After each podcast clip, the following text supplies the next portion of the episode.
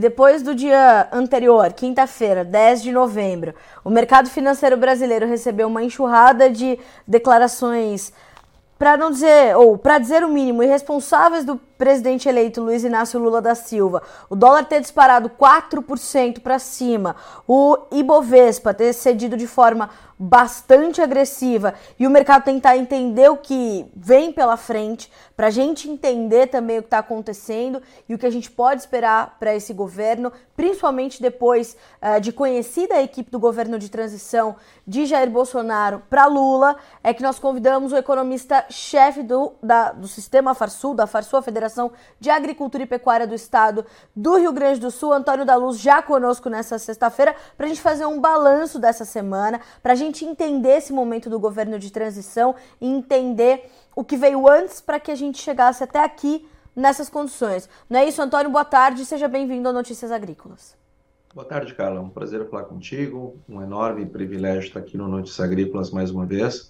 Uma pena para falar sobre esse assunto tão, tão ruim que, que, que, veio a partir de ontem, né? Então, logo as eleições é, se definiram, você esteve aqui conosco, né, Antônio, para trazer todas essas, é, essas perspectivas e o que a gente poderia esperar na questão econômica, né, nessa esfera do macro cenário e focando também no agro. Mas ontem é, o mercado teve uma reação muito intensa às declarações, à equipe do, do governo de transição, para também essa equipe econômica do governo de transição mais especificamente. E você me dizia aqui, antes da gente entrar no ar, que será muito importante a gente entender o caminho que foi é, traçado e que foi é, é, percorrido para que a gente chegasse aqui dessa forma, né? E eu queria que a gente fizesse esse balanço para entender por que, que ontem nós tivemos um dia como tivemos. Bom, Carla, é, hoje, hoje de manhã nós tivemos uma reunião dos economistas que participam da, da, do relatório Focus do Banco Central e, e eu acompanho essas reuniões, são trimestrais, é, eu acompanho elas há muitos anos e eu nunca vi uma reunião tão nervosa, assim, tão uhum. tensa, com falas tão, tão preocupadas e duras. Uh, uh, uh, por conta, é claro que as declarações do presidente eleito elas contam, mas eu imagino que tem poucas pessoas no Brasil, só aqueles mais fanáticos, apoiadores, é, que não sabem que o, o, o, futuro presidente do Brasil, pela terceira vez, né, essa grande novidade, ela é, é, são poucas pessoas que ainda alimentam no seu imaginário que ele é uma, que é uma pessoa que as coisas que ele fala devem ser levadas ao pé da letra, né? Porque ele fala muitas coisas sem menor sentido. É, então, o mercado caiu muito mais ontem por conta do que do, do conjunto da obra, porque as falas dele estão sendo coerentes com o fortalecimento de uma equipe econômica que já foi de pessoas que a maioria delas já passaram pelo governo e, e, e, já, e já colocaram em marcha as suas ideias. Estou falando de Guido Mantega, estou falando de, é, de Nelson Barbosa, depois eu falo de Pércio Arida e de, e de André Lara Rezende. É, esses, esses dois, eles já comandaram a economia. E quando alguém comanda a economia, é, a sociedade tem a possibilidade de desfrutar dos acertos, das, das, das, das questões positivas que vieram para o crescimento econômico, geração de emprego, enfim, ou pagar a conta né, da, das besteiras que são feitas. E o Nelson Barbosa e o Guido Mantega, eles já foram ministros da Fazenda do governo Dilma e foi um desastre. Então, o que, que qual é o sinal que é, foi para o mercado? E ontem, é, ontem o Henrique Meirelles ele praticamente selou ah, que não vai participar do governo e o, e o mercado estava com uma expectativa e, e logo as pessoas vão entender o porquê que, que eh, havia uma expectativa positiva que o Henrique Meirelles eh, assumisse a economia. E, e, ele, uma vez sendo o camisa 10 da equipe econômica, ele, eh, ele daria uma diretriz que é positiva para o crescimento econômico, para o aumento de bem-estar, etc. Só que ontem ele não só saiu de qualquer possibilidade, como ele saiu atirando, né? Ele disse, ó, boa sorte para vocês investidores. Eu tô fora. O Pércio Arida, eu imagino que deva fazer o mesmo em seguida, porque ele vai ter muito pouco espaço no meio daquele trio. O André Lara Rezende, ele nunca participou do, de um governo de maneira mais ativa, mas ele defende uma coisa que foi chamada de, de é, moderna teoria monetária, é, é, que se baseia num artigo da década de 40, ou seja, de moderno não tem nada. e, e, e, de 40 para cá já passaram mais de 80 anos. Nesses 80 anos, esse, esse estudo, esse pensamento já foi revisitado, já foi reestudado e sempre a gente conclui que ele não funciona. E a prática mostra que ele não funciona.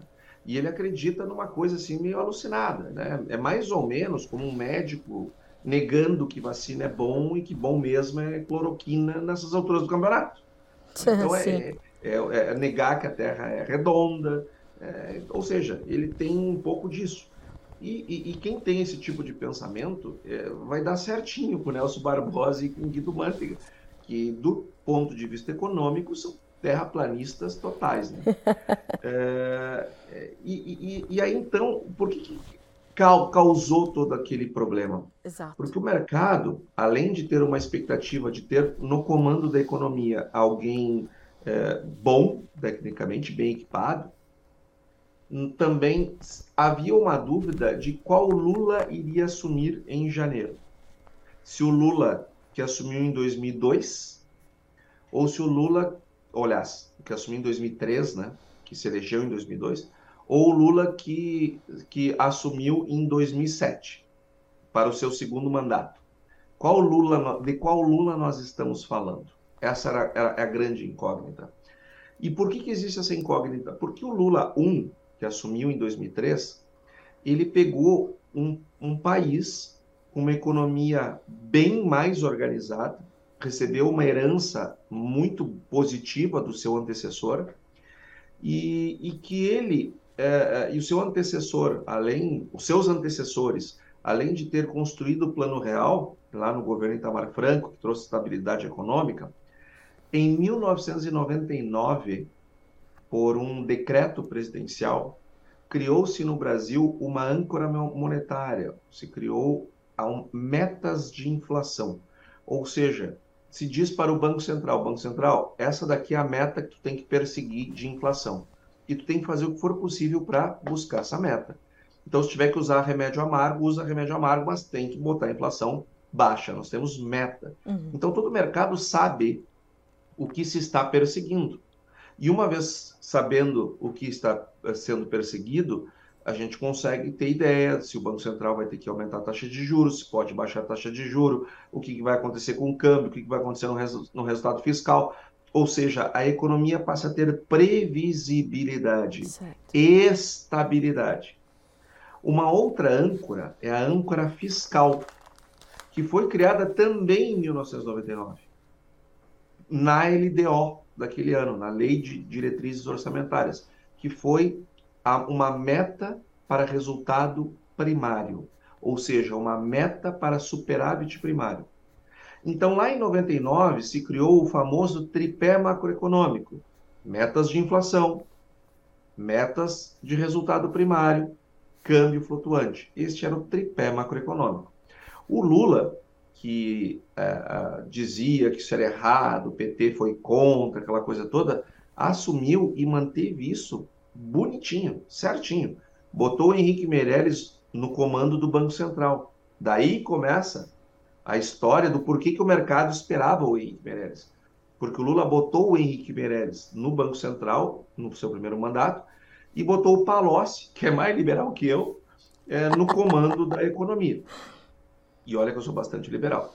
Então, se criou, e, e, e, e o Palocci, ele entendia né, corretamente, porque era um cara que, que, que, embora não fosse um economista, se assessorou de bons economistas, que mostraram para ele a importância da, da, da, do, do, equilíbrio fiscal. Certo. Então, o, o, nós tínhamos um Banco Central que perseguia a meta, tanto é que se olhar os resultados de inflação de Lula 1, a, a inflação está sempre ali na meta. Um ano um pouquinho acima, outros anos um pouquinho abaixo, mas na média está no centro da meta da inflação. Lembrando que nós temos um centro, uma banda para cima e uma banda, uma banda para baixo. É, nós estávamos sempre no centro da meta, que é o ideal. Nós fazíamos superávites primários no primeiro governo Lula, porque o Palocci perseguia isso de maneira correta, enfim. Uh, veio a crise de 2008. Veio a crise de 2008, subprime, nos Estados Unidos, uhum. as, despencou a economia em 2009, e aí o governo começou a tomar medidas anticíclicas. Medidas anticíclicas é quando tu toma medidas para mudar o ciclo, né? ou seja, o ciclo agora é ruim, vai lá, aumenta o gasto para virar o ciclo, é, é, que, que, são políticas corretas quando precisa, né? Que nem tomar remédio. Não se deve tomar remédio todos os dias. A gente deve tomar remédio quando está com dor ou quando tem um tratamento específico. Só que os, o pessoal do PT, o pessoal da esquerda, é que nem um alcoólatra num bar. Né? Tá vendo ali passar as bebidas, é um problema. Chega uma hora que o governo tem que gastar, o que, que o pessoal fez? Opa, Agora, já que começamos a gastar agora, agora vamos, vamos gastar. E aí, então, no segundo governo Lula, o governo começa a, a ele, ele mudou o superávit primário do Brasil. O governo Lula, o governo Lula mudou as regras do superávit. Começou a botar um monte de tranqueira lá para dentro. Nós começamos a chamar aquilo de contabilidade criativa. Isso começou no governo Lula. Então, é, é, o Lula criou essa contabilidade criativa de modo a, a, a considerar questões das estatais, enfim, é, no cálculo do superávit. Começamos a fazer um superávit meio fake a partir dali. A economia, Carla, ela não perdoa. Ela, ela, ela, ela, ela não é exata, mas ela é matemática. Ela, se, ela, se, ela segue o, o, os processos. Então, o que, que aconteceu? A inflação que estava no centro da meta foi para o teto da meta. E assim a Dilma assumiu, com uma inflação no teto da meta. Certo. E ela começou, e, e, e, e, a, e a Dilma, ao invés de puxar para, para trás o processo, ela botou mais lenha na fogueira. Botou o Alexandre Tombini no Banco Central, que é, foi um, um um, um, um, presidente, um banqueiro central muito ruim, muito, muito ruim, muito incompetente, muito fraco, é, a, e, e, e, botou na, na, na, fazenda essa turma, Guido Mantega, Nelson Barbosa, essa, essa, essa turma que comandava o, o, Ministério da Fazenda da época.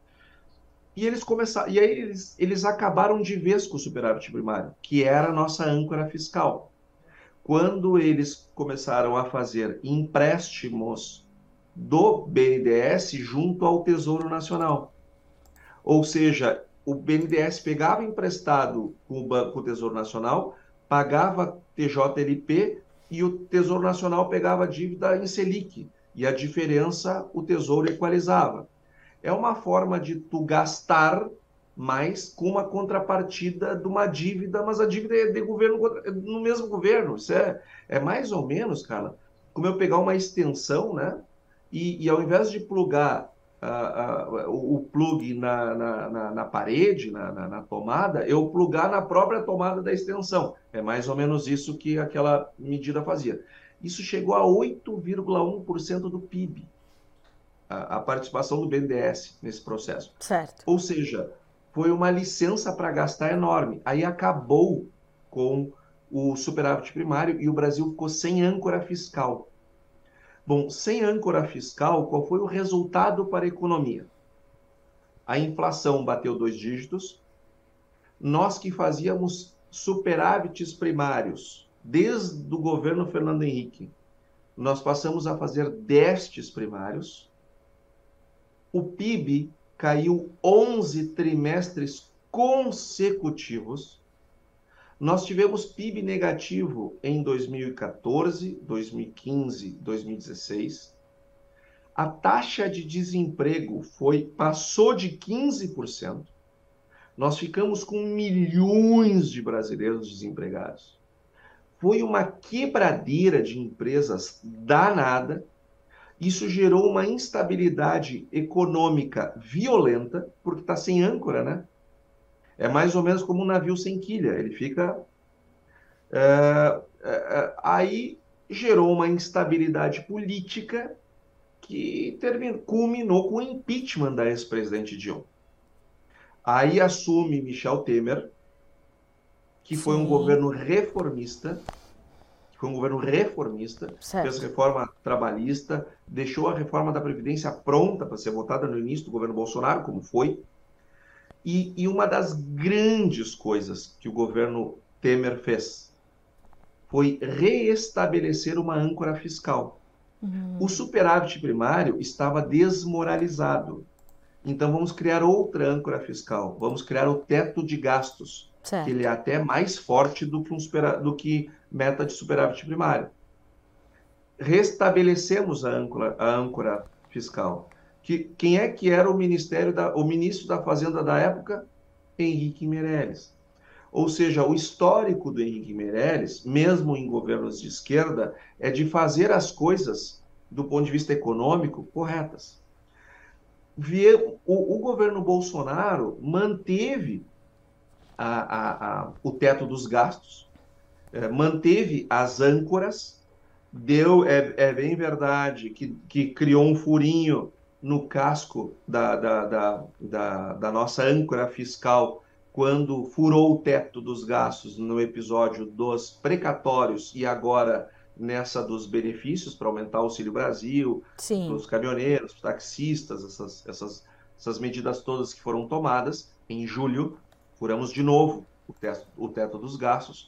Só que agora as medidas que o governo é, é, eleito em transição estão propondo, elas não são fazer um furinho no casco, é pegar aquele furo e fazer rasgar, ou seja, é voltar a ficar sem âncora fiscal. Certo. Aí o governo, aí o presidente Lula vem a público e, e dá a seguinte declaração: por que, que nós temos que ter meta para o fiscal e não ter metas não sei o quê, porque os pobres, isso que aquilo. Sempre com esse discurso é, errado, mentiroso, bravateiro, de que fazer esforço fiscal significa prejudicar os pobres.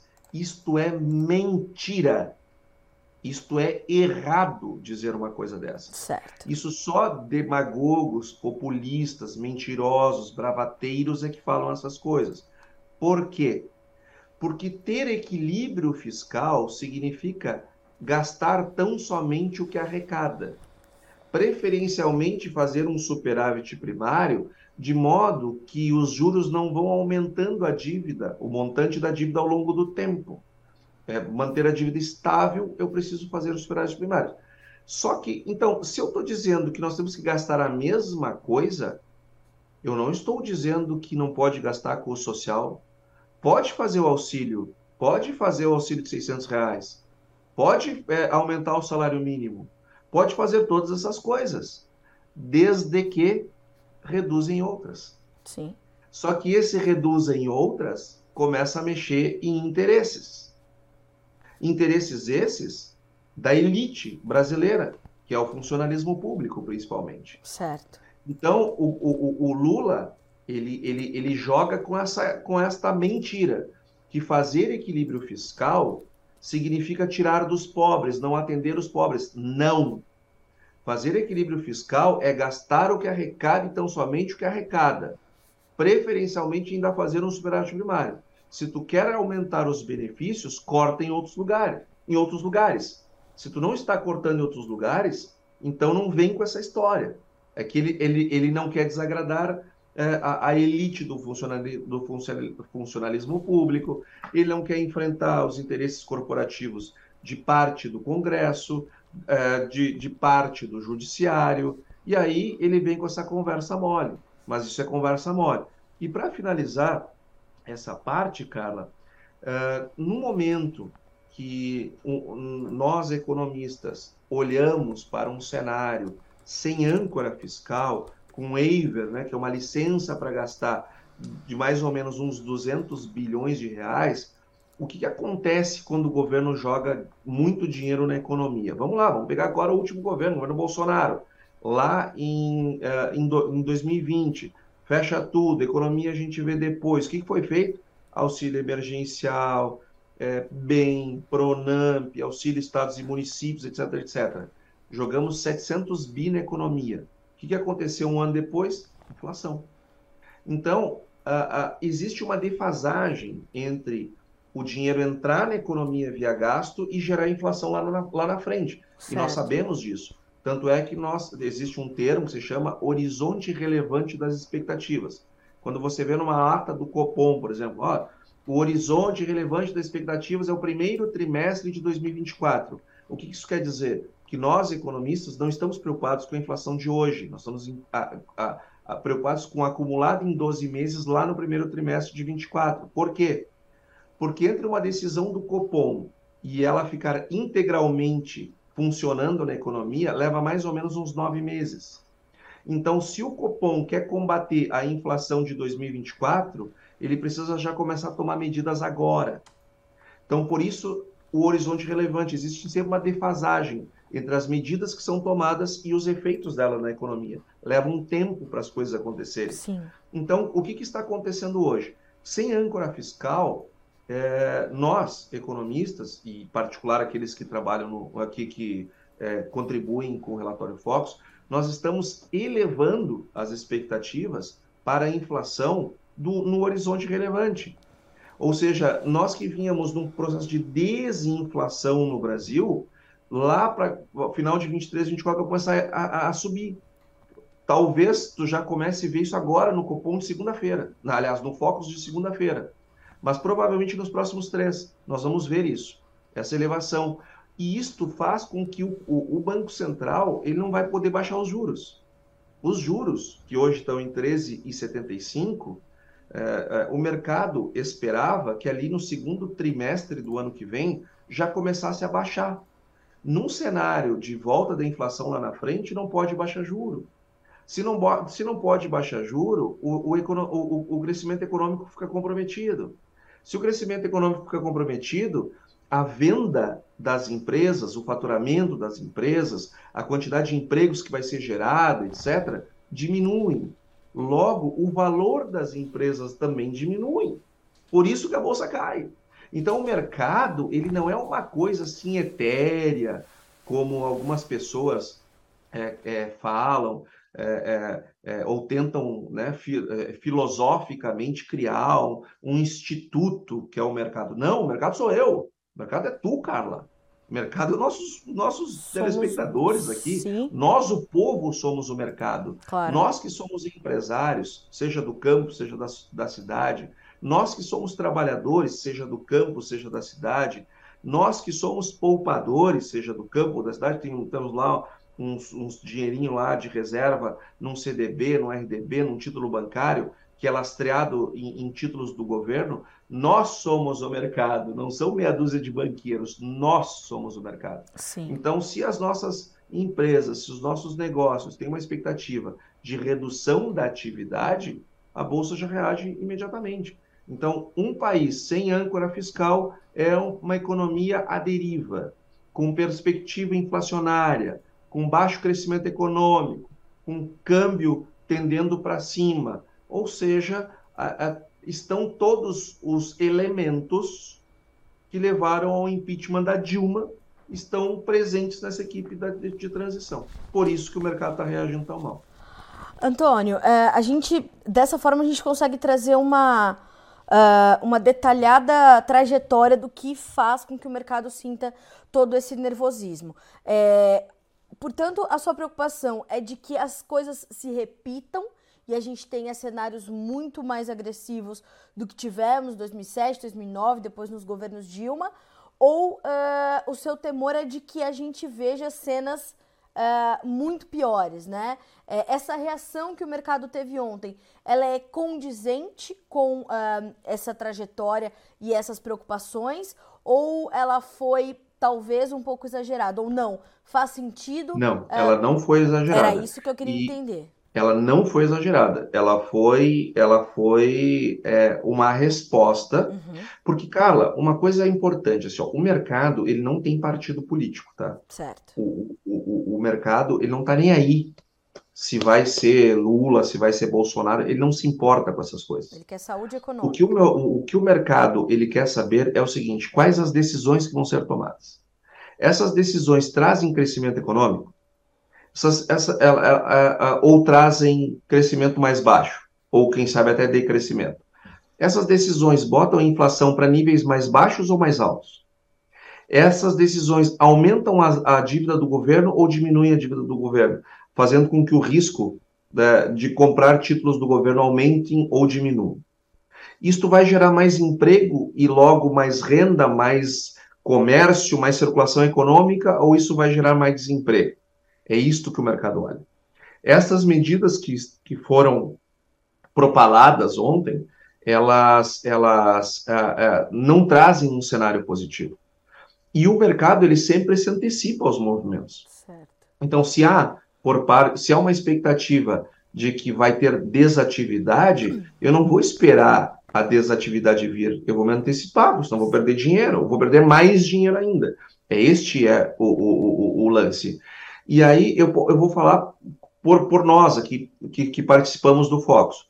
Nós tínhamos uma perspectiva de, de crescimento econômico para o ano que vem de 0,8.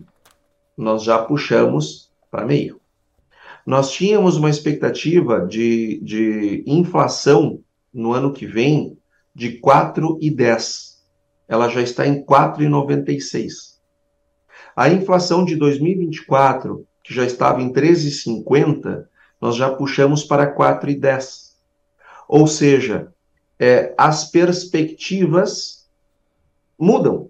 E quando as perspectivas mudam, as decisões dos empresários mudam, porque eles precisam tomar decisão olhando para o horizonte e não para o retrovisor. Então, quando o horizonte muda, as decisões também mudam. Sim. Então, é, é, é, é perfeitamente possível acontecer como aconteceu um convívio entre o mercado de capitais e o governo Lula. O Lula não tem novidade nenhuma, ele já foi presidente duas vezes. E, e a Bolsa teve momentos maravilhosos no governo dele e, e momentos horríveis depende do. De, é, é, são as medidas que são tomadas, que são trazidas a, ao conhecimento, que fazem com que as pessoas se posicionem de um jeito ou de outro. Então, por exemplo, eu, eu vou falar agora mais uma vez, é, é, usando o meu nome, o meu caso. Carla, eu jamais, jamais colocaria uma, uma projeção é, econômica uhum. para prejudicar um governo, é, seja ele qual for, claro. por uma razão muito simples muito mais do que o meu, a minha preferência por esse e a minha não preferência por aquele, está o meu diploma, que eu sei o quão foi difícil ter conquistado.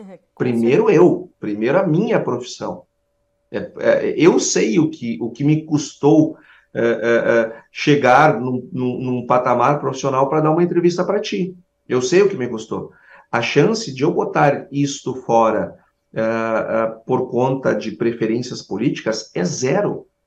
Se o, se o, o, o Lula, quando assumir, eh, tomar medidas que são maravilhosas para o crescimento econômico, é óbvio que nós vamos repor, eh, vamos reposicionar o horizonte, a, a perspectiva.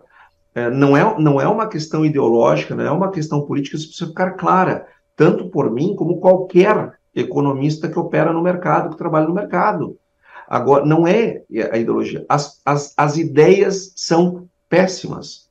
E com a saída do Henrique Meirelles, do, do radar de ser uh, uh, a cabeça à frente da equipe econômica, e ficando nomes como André Lara Rezende, que é um desastre, o, o Nelson Barbosa, que assim, ó, o André Lara Rezende é um gênio perto dele e o Guido Mantega, que já deveria ter tido o seu, o, o seu, uh, a sua carteirinha de economista caçada uh, pelo mal que criou ao país quando foi ministro da Fazenda, uh, traz para nós um horizonte ruim. Aí vem o Lula ainda fala aquele monte de besteira. Bom, aí vai o boi com as, com as cordas. e ele foi questionando é, situações e ferramentas e essas âncoras que ele mesmo defendeu. E eu fui questionada hoje de manhã, Antônio, durante a nossa abertura de mercado, é, sobre o seguinte, né?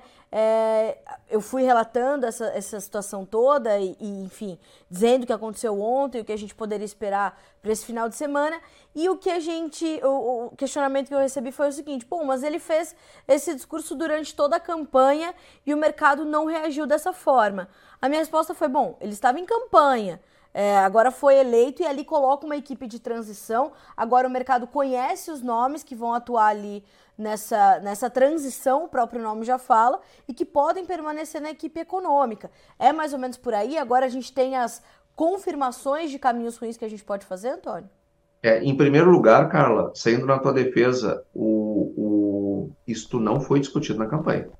É, é acabar com a âncora fiscal, sim, fazer. Gastos, é, é, é, isso nada foi discutido na campanha. Nada disso foi discutido na campanha.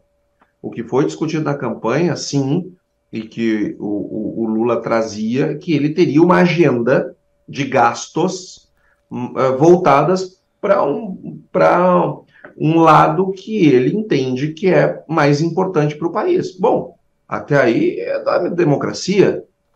Agora, é, daí a fazer isso é, entrando no cheque especial é, ou no rotativo do cartão de crédito, são outros 500. É, eu posso dizer, Carla, para ti, para tua audiência, que eu vou dar de Natal um determinado presente para o meu filho que eu acho que vai deixá-lo feliz. Agora, é, eu posso depois vir a dizer o seguinte: é, eu vou fazer isso, mas eu vou é, é, tomar o limite do meu cartão de crédito e do meu cheque especial. Percebe que é, é, é claro. uma coisa é o gasto, outra coisa é como que eu vou fazer. Agora está sendo discutido como fazer. E, e, e, o, e, outra coisa que o presidente Lula falou ontem, que pegou muito mal, uh, que ele disse que essa questão do, do, do, do, do, é, do gasto é, tem, que, tem que mudar a nomenclatura. Gente, isso não existe. É, é, é, não, nenhum presidente pode legislar em relação às nomenclaturas que funcionam no mundo inteiro. Investimento é algo que eu faço hoje com a perspectiva de ter uma taxa atrelada a ele de retorno. Isto é um investimento, é algo que tem payback, é algo que tem uma taxa mínima de atratividade, é, é, é, que tem um, um, um, valor presente líquido. Isto é um investimento.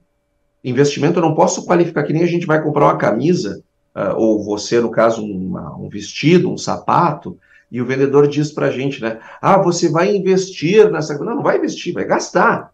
Porque nós no Brasil, na América Latina, de uma maneira geral, a gente acredita assim, ó, que gasto é uma coisa uh, ruim e investimento é uma coisa é. muito boa. Não, não, não. Gastos podem ser muito ruins ou muito bons.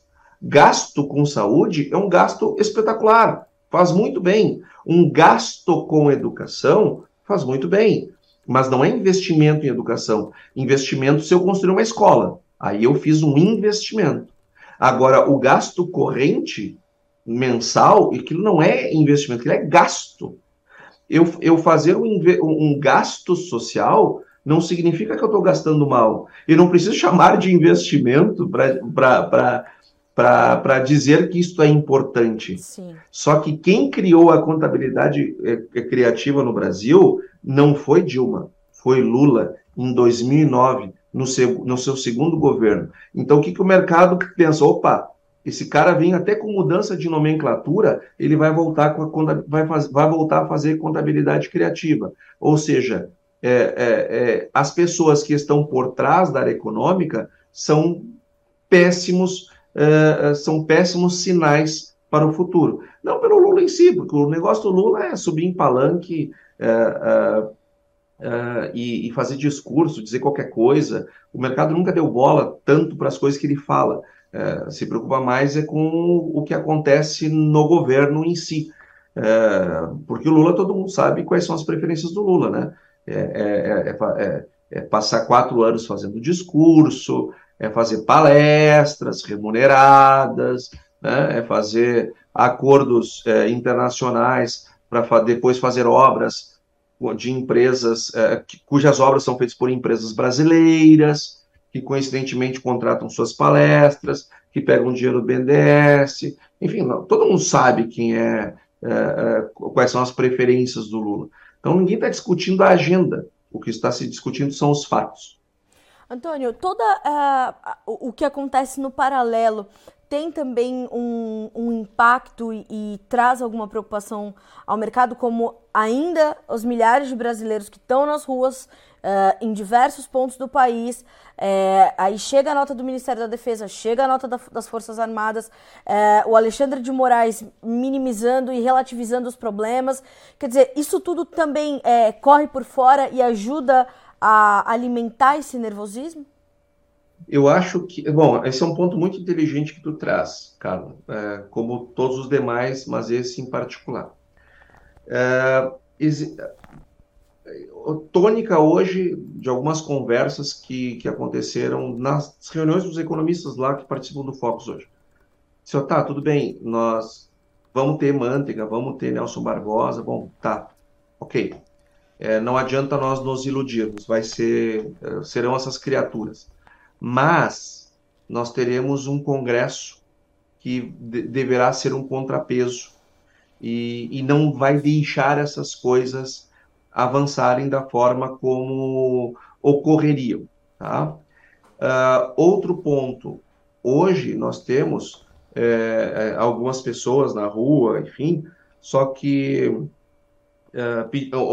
pedindo intervenção militar, enfim, mas nós temos um universo muito maior de pessoas que não querem intervenção militar, mas são pessoas de direita, que não vão ir para frente do quartel, mas que não vão ter nenhuma tolerância com nenhuma besteira econômica que possa atingir a vida delas, que possa atingir a vida da população. Então, é, eu acho, sinceramente, que o Lula ele pode ter todos os defeitos, mas ele tem algumas virtudes, e uma delas é não ser burro politicamente. Ninguém, ninguém burro politicamente chega três vezes à presidência da República, é, independente dos meios que se valeu para isso. Exato. Uh, então, ele, ele, ele sabe que ele não, pode, ele não tem um cheque em branco, porque para as pessoas irem para as ruas, como foram, aos milhões para derrubar a Dilma, é só um estalar de dedo. Ele é um escorregão, é uma tropicada mais forte e ele vai ter dificuldades com as ruas. Não, não vai ser com as forças armadas, não vai ser com, é, vai ser com as ruas. Esse, esse assunto do Alexandre de Moraes, uh, eu colocaria ele numa outra gaveta. Eu acho esse assunto seríssimo. Eu acho que o Alexandre de Moraes passou de todos os limites aceitáveis numa democracia ele não é alguém subordinado e subalterno à Constituição, ele se transformou na Constituição. É, e, e, eu espero, sinceramente, que o, que o Senado Federal dê uma resposta, é, não só para o Alexandre de Moraes, mas para uma parte do Judiciário, que não é toda, eu diria até que é uma minoria. Eu estou falando do Judiciário desde a primeira instância até o STF, não estou falando só do STF Uh, tô, mas tem uma minoria que tem se valido de duas práticas que são inaceitáveis. Uma, ativismo judicial, hum. e outra, uh, judicialização da política. São duas coisas inaceitáveis. O, o, o, a, o Ranolf Rodrigues, por exemplo, eh, tinha uma determinada comissão, tinha 30 parlamentares, 40 parlamentares, é, 39 votavam de um jeito, ele votava de outro. Só ele votava daquele jeito. Exatamente. Ele perdia no voto. Aí ele, num papel de pão, escrevia qualquer coisa, levava no Supremo, o Supremo dava razão para ele. Mandava desfazer tudo que foi feito. Somente. Né? É, então, para que, que tem um Congresso, então? É, ou, ou, seja, é, é essa, é, ah, mas, ah, mas tem que entender, Antônio, que o Supremo foi provocado. Grande coisa. se ele foi provocado no, em algo que não é da sua alçada, tem que dizer, oh, isso não é da minha alçada. O, as Forças Armadas estão sendo provocadas. As Forças Armadas estão sendo provocadas. Sim. Elas estão aceitando as, as provocações? Não. Elas vão aceitar? Não. Quem entende minimamente como é que funciona o processo das Forças Armadas sabe que elas não vão aceitar. Porque eles sim são patriotas, porque eles sim têm um sentimento de nação claro, porque eles sim respeitam a Constituição e eles sabem o seu papel. E o seu papel não é esse. Então eles não. Só que o Supremo, se eu perguntar para o Supremo, se eu provocar o Supremo, é, quem deve ser o próximo técnico do Grêmio, se o Renato Portaluppi tem que continuar ou não tem que continuar, eles chamam para eles, não, não, nós vamos decidir isso aqui, sim, sim, sim, isso aqui nós vamos decidir. Ah, nós somos provocados, nós vamos decidir quem vai ser o técnico do Grêmio. Estou pegando o exemplo do Grêmio porque, enfim, é o meu time é, de coração. Então, eu acho que esse assunto, Carla, ele é um assunto que está numa outra gaveta. Sim. Mas, é uma, mas pensa-se uma gaveta que está cheio de granada sem pino. E dependendo da forma como puxar, vai explodir. E vai trazer muita instabilidade para a economia, vai trazer muita instabilidade política. Ou seja, é, é, tem muita coisa para acontecer ainda dentro dessa gaveta nos próximos anos. Bom, para a gente amarrar esse comentário, essa conversa é, incrível, né, que, que você sempre traz, como sempre, é, é muito elucidativo. É, o que, que a gente deve encontrar nesses próximos dias, nesse curto prazo, curto médio prazo, é, Antônio da Luz? A gente vai ver uh, uma recuperação, uma sei lá, qual é palavra mais correta para esse momento, mas uma correção do mercado, como o dólar hoje já perde 1,5%, vale 5,31 ainda é um valor alto. Vamos ver uma recuperação da Bovespa. O que, o que você espera para esses próximos dias? Quais são pontos de atenção que vão continuar nos sinalizando o que nos espera a partir de 23? Cara, é, nós deveremos sim ter alguns períodos de recuperação. Mas eu queria chamar a atenção tua e da nossa audiência para este painel aqui, ó. Tá aqui. Certo. Esse, esse aqui é um painel cheio de indicadores. Uh, o que, que, vai acontecer, tá? Hoje a bolsa deve subir, o câmbio deve cair e o pessoal da equipe de transição vai dizer, ou o próprio Lula, dizer, ah, tá vendo? Foi só um dia, já não sei o quê. Não, não é assim que funciona o mercado. O mercado, ele não cai assim, ele cai assim. Então, não é só... É, é, olha para essas curvas todas aqui, ó, nenhuma delas é reta. Só que a gente vê aqui, por exemplo, aqui ó, a gente está vendo claramente uma tendência de queda. Mas não é feito só de queda. Uhum. Aqui nós temos uma tendência de alta, mas não é só alta, teve esse período de queda aqui também. E, e, assim sucessivamente. Ou seja, o mercado ele vai oscilar. Mas a continuar estas notícias vindas é, é, do, do governo que deve assumir a partir de 1 de janeiro, nós vamos ver, sim, volatilidade, mas aquela volatilidade assim, né? É, é, despenca ontem, sobe um pouquinho hoje, cai amanhã, sobe outro pouquinho outro dia, mas a tendência central em queda. E a taxa de câmbio, é, a tendência com essas notícias é de elevação, é o, é o real perdendo valor, porque o fiscal ele é muito importante para o valor do real. E é muito, é muito ruim a gente ter que dar essa notícia, né, Antônio? Porque, é, inevitavelmente, quando a gente pensa que essa é uma tendência de queda, a gente está falando de menos emprego, menos renda, menos prosperidade, menos independência né? Menos investimentos chegando aqui, a gente tentando ir para frente e vamos ter que voltar, vamos ter que engatar a marcha ré, porque não vai ter outro jeito. Então, a gente, o, o resumo disso, ou o reflexo dessas oscilações e dessa tendência de baixa central do mercado, ela é, é este sim é o reflexo do que o brasileiro mais pobre vai sentir, do processo que a inflação faz com, a, com o poder de compra da população, com a geração de empregos e com uma população que continua refém, ou que vai voltar a ser ainda mais refém das suas necessidades daqui para frente, né?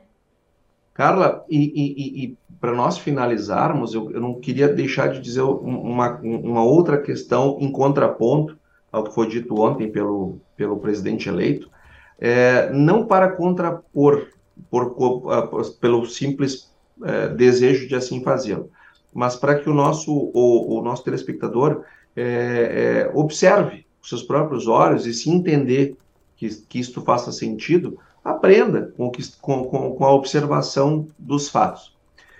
Uh, ontem o presidente Lula, presidente eleito Lula, disse que Uh, nós temos que pensar nos pobres e não no mercado, não sei o quê. Uh, quando, quando essas coisas acontecem, o mercado ele não sai mal. Porque, Carla, no governo Dilma, uma ação da Petrobras chegou a custar R$ 4,50. Sim. Ou seja, o que, que tu acha que o mercado fez naquele momento? Comprou pelas ações.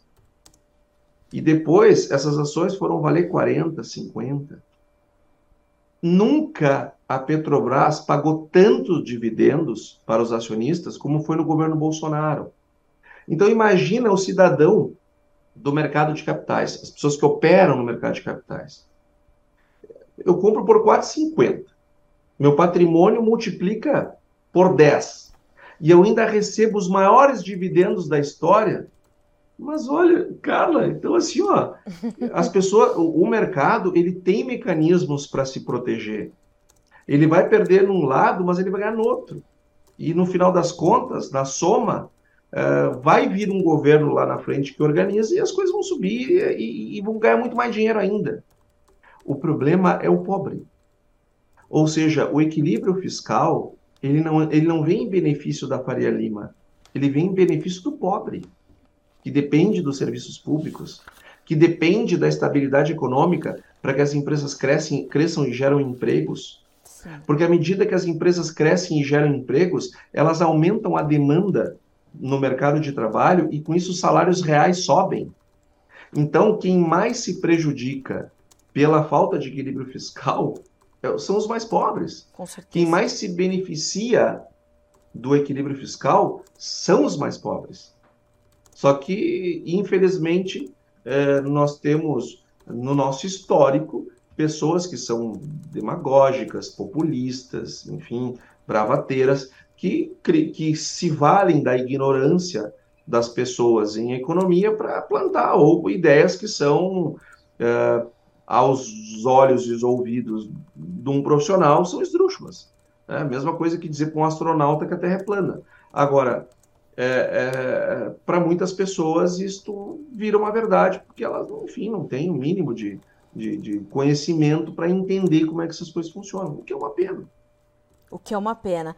Uh, e isso é reflexo também de, um, uh, de uma necessidade que a gente tem de uh, tentar levar é, essa consciência política econômica para a população e levar esse tipo de informação, essa questão do o que é o equilíbrio fiscal, né, Antônio Luz? Como seria importante que as, as parcelas mais vulneráveis da população, que os mais pobres pudessem entender o que isso quer dizer, por que, que a economia precisa funcionar para que eles possam ser prósperos, para que eles não fiquem é, é, só tendo que viver numa caixa com um dinheiro contado que é dado pelo governo, que eles poderiam ir além se a gente tivesse uma economia saudável. Então, é, mais uma vez, quero te agradecer por trazer é, uma análise sempre muito é, lúcida e esclarecimentos importantes. E eu vou fazer essa mensagem chegar é, o mais longe possível, porque a gente precisa continuar informando e instruindo, né? orientando. E é, e é para isso que o jornalismo serve também, a comunicação. Te agradeço mais uma vez por estar conosco para a gente fechar essa semana, Antônio. Eu que agradeço, Carla, a oportunidade de estar contigo, de estar com a, grande audiência do Notícias Agrícolas. Nós nos à disposição de vocês. Antônio, bom final de semana para ti, meu amigo. Bom restinho de sexta-feira. Com certeza vamos continuar nos falando. Até a próxima. Um abraço. Abraço. Até mais. Até mais. Obrigada. Antônio da Luz, economista-chefe da Farsul, a Federação de Agricultura do Estado do Rio Grande do Sul, e a gente acerta na mosca quando chama o Antônio da Luz para trazer essas explicações e fazer esse balanço do que a gente está vivendo. Quando a gente pensa, é, o, que, que, o, o que, que o Antônio da Luz quis dizer com tudo isso? Nós já conhecemos o mercado, e o mercado somos nós, nós já conhecemos aquel, aqueles personagens que formam ali a equipe de transição, né? Uh, então estão ali colocados os nomes na mesa. O mercado sabe que essa equipe de transição está distante dessa, dessa busca pelo equilíbrio fiscal e de como o equilíbrio fiscal é o caminho mais seguro para uma economia saudável. Uma economia que está saindo da pandemia, uma economia que está sentindo os efeitos da guerra, uma economia que, que pegou uma herança né, uh, bastante ruim do Partido dos Trabalhadores, passou por um governo de, de transição também, que foi o governo de Michel Temer, que foi um governo reformista, e na sequência, no governo Jair Bolsonaro, se deu sequência a essas reformas. Né? Uh, e o que a gente vê agora é um, realmente um, uma transição para um caminho que pode ser bastante incerto. E foi essa a reação do mercado ontem. E Antônio da Luz frisa, não foi uma reação exagerada, o mercado tende a se antecipar a, a, aos fatos, não vai esperar as coisas acontecerem, os, os desastres se darem para é, eh, é, eh, perder dinheiro. Então a gente continua monitorando tudo isso, é importante que a gente monitore e é importante que a gente traga esses esclarecimentos e fazer essa trajetória do primeiro governo Lula até o governo Temer, passa, passando, perdão, passando pelo governo Jair Bolsonaro para entender a reação do mercado, é muito importante para aprofundar a sua consciência política e econômica. É assim que a gente vai avançar com os debates. É assim que os questionamentos serão feitos. Então vamos continuar acompanhando. A gente fica por aqui com esse boletim, mas a nossa programação continua para que vocês sejam sempre os produtores rurais mais bem informados do Brasil. Se inscreva em nossas mídias sociais. No Facebook, Notícias Agrícolas. No Instagram, arroba Notícias Agrícolas. E em nosso Twitter, arroba Norteagri. E para não perder nenhum vídeo, não se esqueça de nos acompanhar no YouTube e na Twitch Notícias Agrícolas Oficial.